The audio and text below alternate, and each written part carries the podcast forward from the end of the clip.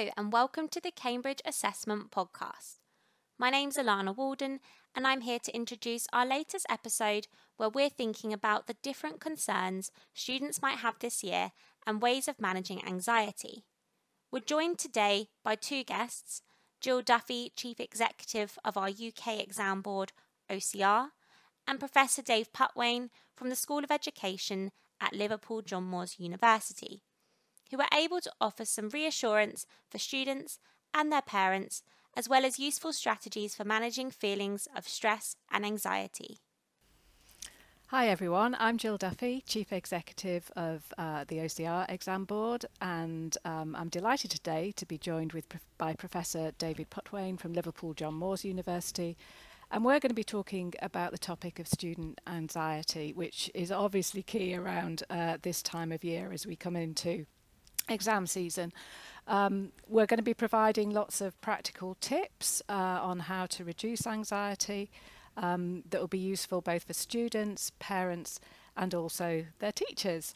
Dave, can you just sort of briefly summarise for us how students would normally be expected to be feeling at this time of year? So, what's normal in normal times, and what, what does the data yeah. show about this? Okay, thanks, Jill. Well, it's a real mixture. Um, you'll have some students feeling confident about their forthcoming ex- exams, uh, for other students less so. And again, for some students, GCSEs, A levels, and BTECs are really important, uh, and for other students, they're less so for all kinds of reasons. Uh, and as a consequence of these combinations of confidence and different reasons why exams might be treated as more or less important, students experience a real mix of emotions too. And some of these emotions are positive, like hope and optimism. Um, and others less so. And you'll have some students feeling hopeless and frustrated uh, and so on.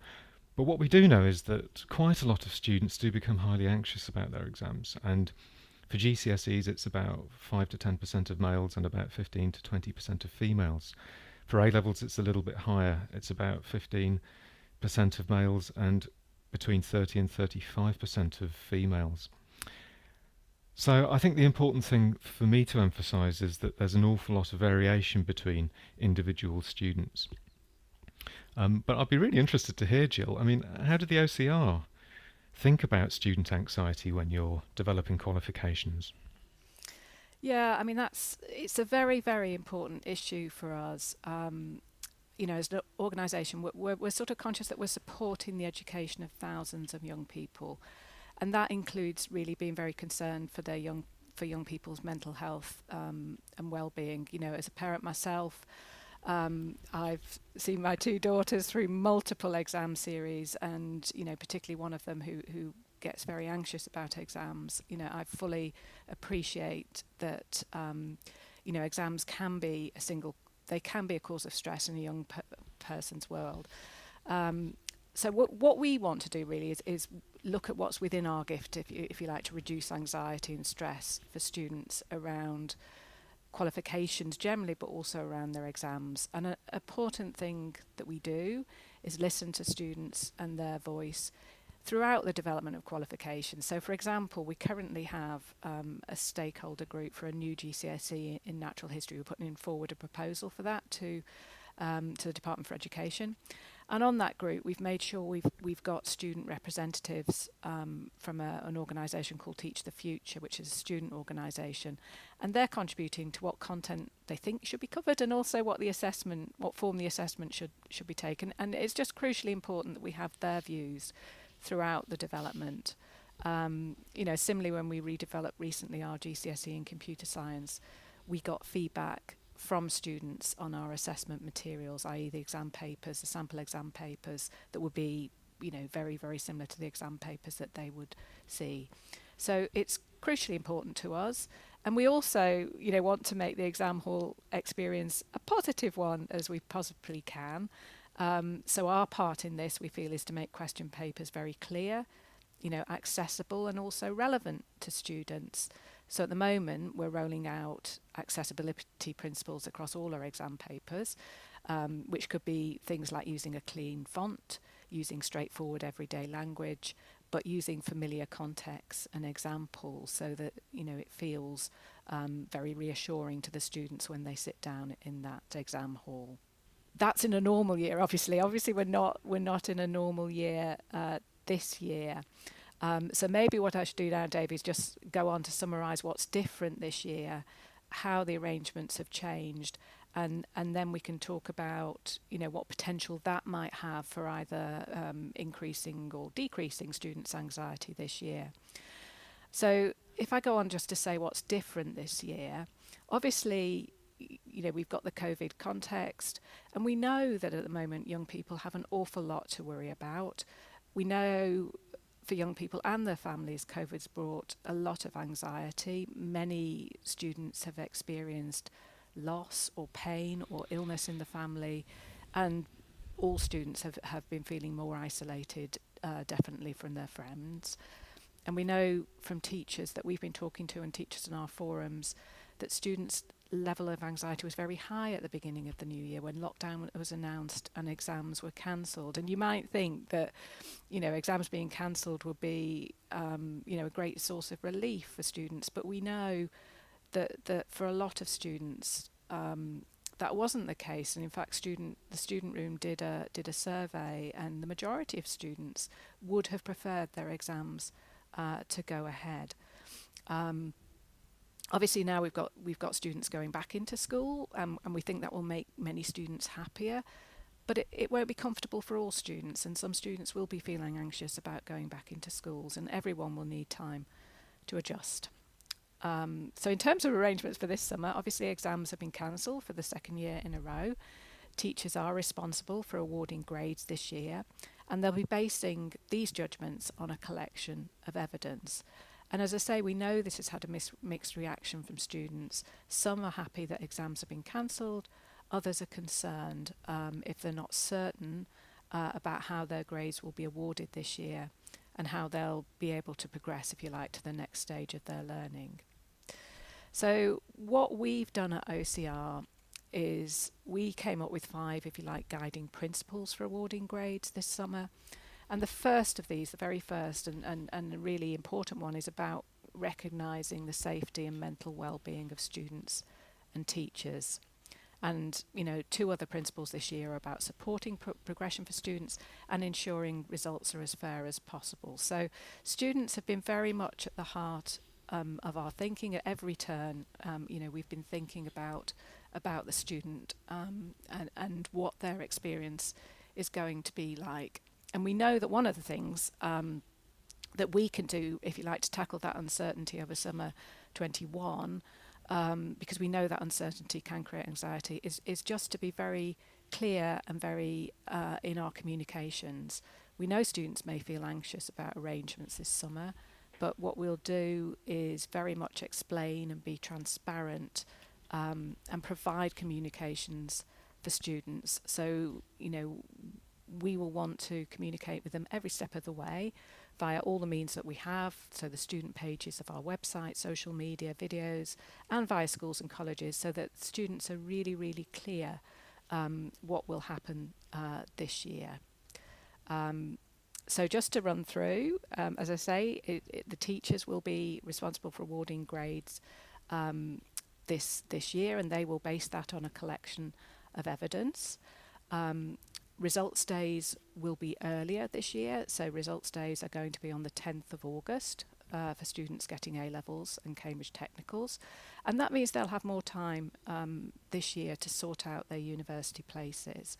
Um, we know there's a lot of anxiety around university entrance at the moment, and we're going to be working very closely with universities and UCAS to support that progression. We do that every year, but I think this this will be incredibly um, important that we do this as well this year uh, to make sure that that process of students progressing to their next step as easy and transparent as possible. So that that's a bit of a summary, Dave, about what's going to happen this year, and it'd be useful to get your thoughts, I think, on you know how that might make students feel this year um, and what practical advice um, you know you would give to students and their parents um, from now really and until and beyond results days this year. Okay, thanks, Jill. I mean, it's incredibly helpful to hear that from your perspective, what's being done at OCR, and it's also, from my perspective, quite reassuring as well. Um, because I think students have got two main concerns. Uh, the first of which is fairness, whether they're going to receive a grade which reflects their ability and effort. Uh, and it's certainly the case last year that quite a lot of students thought that wasn't the case. So the fact that you've built in fairness as to one of your guiding principles, I think, is, is a good thing. Uh, and the other main concern for students is how is it going to affect their future, which again you've already touched on. Will their grades be treated the same as universities and employers as students from earlier years? There was a real concern from students last year that their grades wouldn't be given the same status. And uh, I mean, I can't comment officially either on my university or the whole sector, but I'd, I'd say my impression is that universities are incredibly sympathetic to the situation that students are in, and that's partly because we're, to some degree, also in the same situation. You know, our student teaching and learning has been disrupted, our assessments and our exams have also been disrupted as well, so we've been having to find alternate ways to grade students as well for our degree courses and so on. As far as universities are concerned, their grades will be treated with parity. The decision to cancel exams um, this year was taken earlier than it was last year, and I think that's a good thing because it's allowed more time for planning. It's allowed more time for planning in how teachers are going to be expected to recommend grades and also what quality procedures schools have to put into place to ensure that those grades are fair and robust. Um, there was a feeling last year that many students were left in the dark as to how this was going to happen and what was happening with their grades, feeling that nobody was getting in touch from their school to communicate and explain what was going on.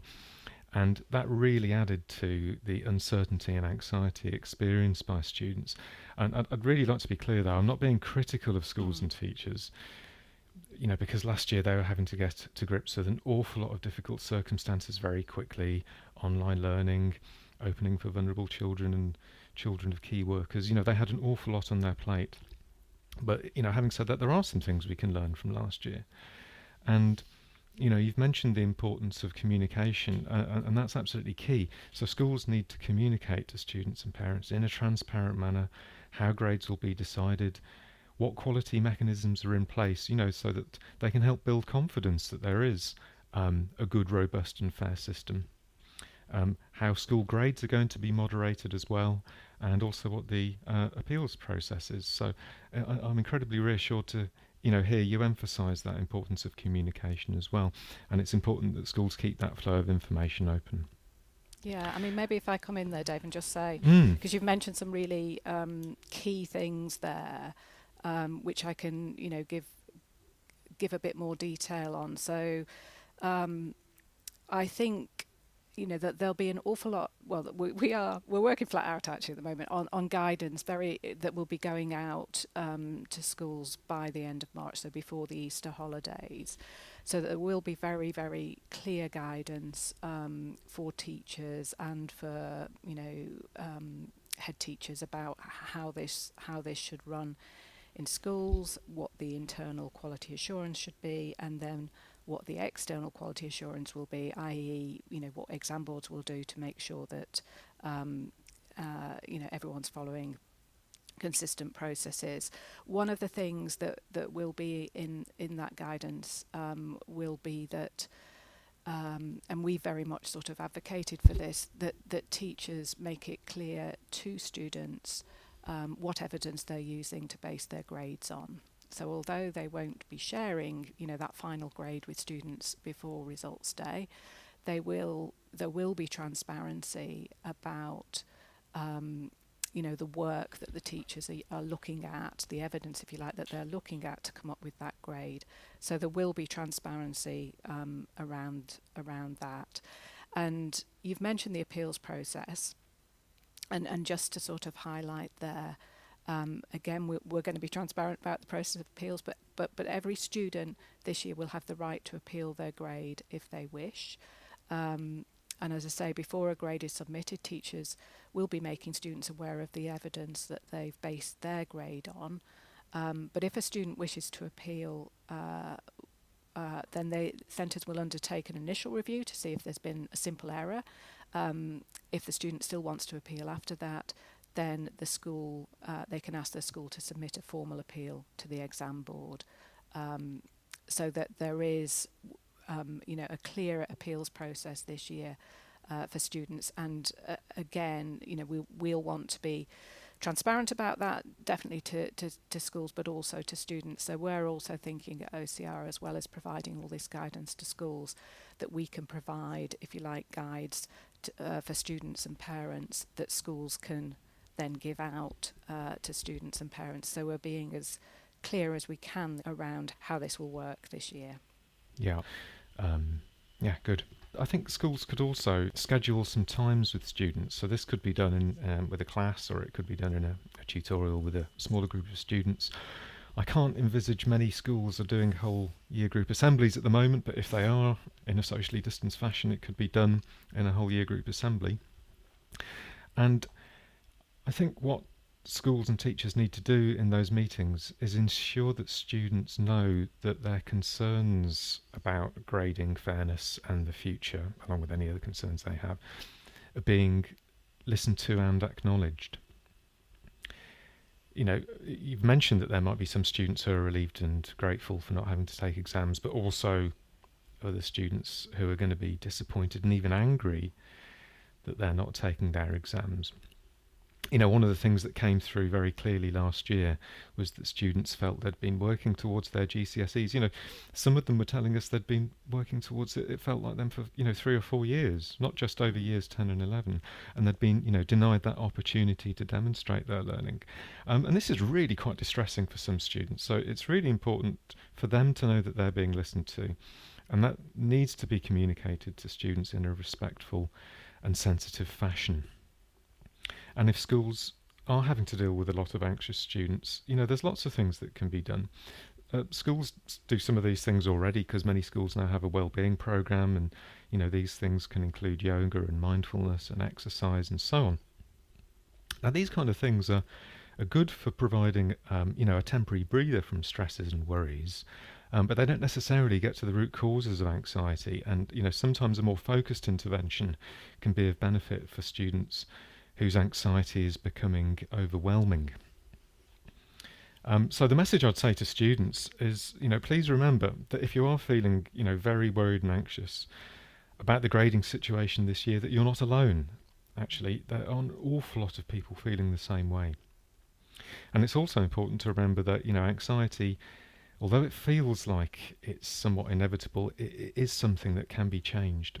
You know, one of the characteristics of anxiety is it feels as if the anxiety is in control of you rather than you being in control of the anxiety. Uh, and even engaging in some you know simple what's called diaphragmatic breathing which is a rather technical name for you know sort of just deep breathing and following your breath right down to the bottom of your diaphragm and holding it and counting it out.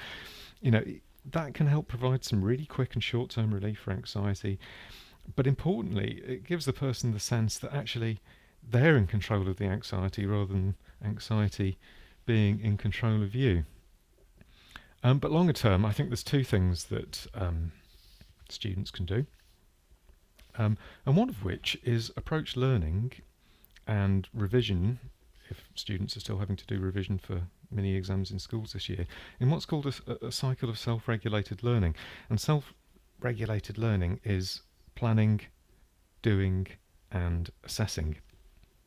And I think in my experience, students are generally very good about the planning bit of it, you know, making revision timetables and setting goals for revision and when they want to do revision and so on, and also generally very good at doing the revision. But I think not many students are as clear as to different ways they can use to revise and critically whether the method of revision they're using or method of learning they're using is effective or not. So I think students, and you know, this could be done on their own, or it could be done with friends, parents, or teachers, need to find out um, about different ways of revising. You know, there's visual techniques, auditory techniques, textual techniques, um, and you can find about these different methods online and also in revision guides. And they need to try out some of these different methods. Um, and what you'll find is that some students prefer some methods to others. Some students will find some methods are more effective than others and you'll find that actually some subjects are suited more to some methods than others. And you know, a day or two after trying this revision out, students need to assess their own learning. And, you know, they really need to be finding out for themselves, telling themselves, empowering themselves to find out if their revision method was successful or not. And, you know, they can do a quiz, they could tell what they've learnt to somebody else, they could try a practice exam question, uh, and so on. And if the revision was successful, great, you know. But if not, then you either need to do one of two things either try that same method of revision again or try out a different method of revision or learning.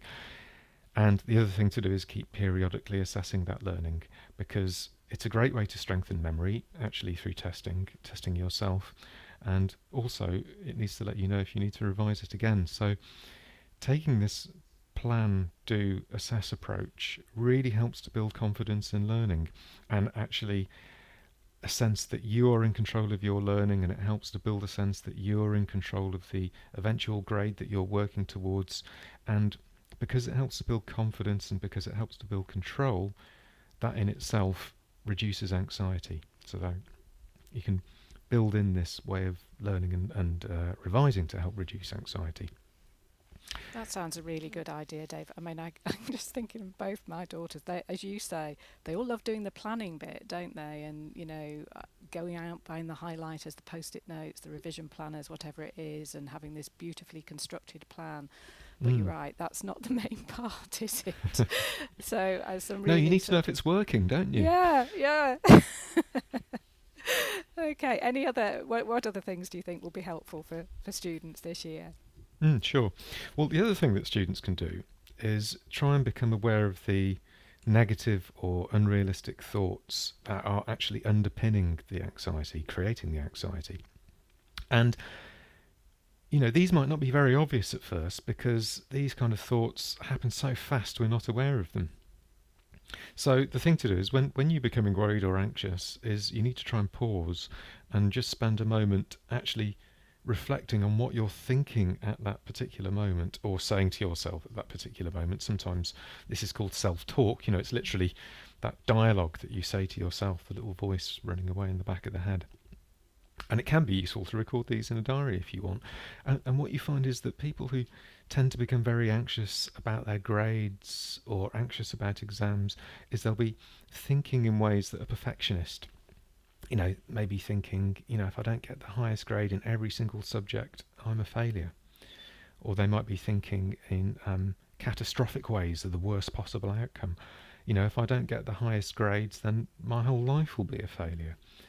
Um, or sometimes engaging engaging what psychologists call mind reading. You know, thinking that they already know what others are going to think. You know, if I don't get the highest grades, then you know my parents, you know, will, will negatively judge me. And you know what these thoughts do is that they magnify worry, they magnify fear, they put an awful lot of pressure uh, on oneself, and you know it's these thoughts that are actually building and creating the anxiety. Uh, well, what you need to do is challenge them, and you know there's many ways to do this. So you know if people are thinking about uh, perfectionist ways of thinking, then they can look at people who didn't get necessarily the highest grades in every single subject, but who aren't a failure and have been a success. Or, you know, if people are thinking in lots of catastrophic ways, then, you know, you can start looking at what alternative education or training routes there are, you know, how it's possible to retake exams. You know, and if people are really worried about what their parents might be thinking about their grades, um, this might take a bit of courage, but the best thing I can do is possibly to recommend ask your parents. Now, this this kind of approach of you know learning to identify what thoughts are going on and challenging them, it, it's not on it, not instantaneous. It's a long term approach, and you need to keep challenging these negative thoughts, and gradually over a period of time, they'll become less frequent and they'll influence you less, and that is the best long term strategy, along with the revision approach that I've just described to um, help manage anxiety, reduce anxiety. I think the message for parents, I'd say, is you know parents know their children very well, and some students respond well to pressure actually, um, and others do not. And I think what's important is if your child is one of those who doesn't respond well to anxiety and does tend to become highly anxious around their grades, is you know please remember to tell them that they won't be judged negatively on their results. And do discuss with um, your children different options for the future um, and those which may and may not depend upon particular grades. You know, have a plan A and a plan B, but also maybe a plan C too. And, you know, remember to schedule some fun stuff for them or encourage them to schedule fun stuff for themselves because, you know, everybody needs a breather from the um, constant demands of exams and grades and so on at some point. So I think that that pretty much brings together um, everything uh, I'd like to say. Um, yeah. yeah, and I think just just on that, I think you know, say thinking as a parent, I think that is something it is important for parents to do, isn't it? Is to give that sort of long term view. Mm-hmm. You know, mm-hmm. we all know that you know things that you might think are going to be really serious actually life plays out in lots of different ways doesn't it and helping children have that perspective when they're coming up to exams um, mm-hmm. and that you know these will not determine their lives you know other things will do that. I think providing that sort of parental perspective i think is really really uh, useful and uh, something that all parents should think about because as you've said really we can all play some part in in this. Obviously students have an awful lot they need to do themselves. As an exam board as i say we we do what we can um, to try and do our bit, if you like, to relieve stress and anxiety, and parents have a massive part to play play in this. So so as do teachers as well. So we're all sort of in this, aren't we? Trying to um, minimise levels of stress and anxiety um, for students. I think actually, uh, you know, the the thing that struck me most is I'm really reassured by your approach as an awarding body to how you're going to be managing the grading situation this year. And I think that will go a long way to alleviating some of the uncertainty that was present last year. So I, I think that's going to be really helpful. Thank you. And yeah, I mean, it's been great uh, to have you here. We will carry on doing that. I think, you know, it, it's incredibly important for us that we put the students at the heart of our thinking, as say, and, you know, we will do everything we can but Dave, I just want to say a massive, massive thank you. That has been, I have learnt a lot as well um, uh, today. It's been really useful hearing your, you know, your your thoughts on this and also your your practical tips. So um, yeah, my pleasure. Thank you. Thank you, Jill. Thank you. And you can find more support for students and teachers in 2021 on the OCR website. Thank you for listening to the Cambridge Assessment Podcast. You can find all of our podcasts on our website. Just search for Podcast Gallery. You can also find us on Apple Podcasts and YouTube.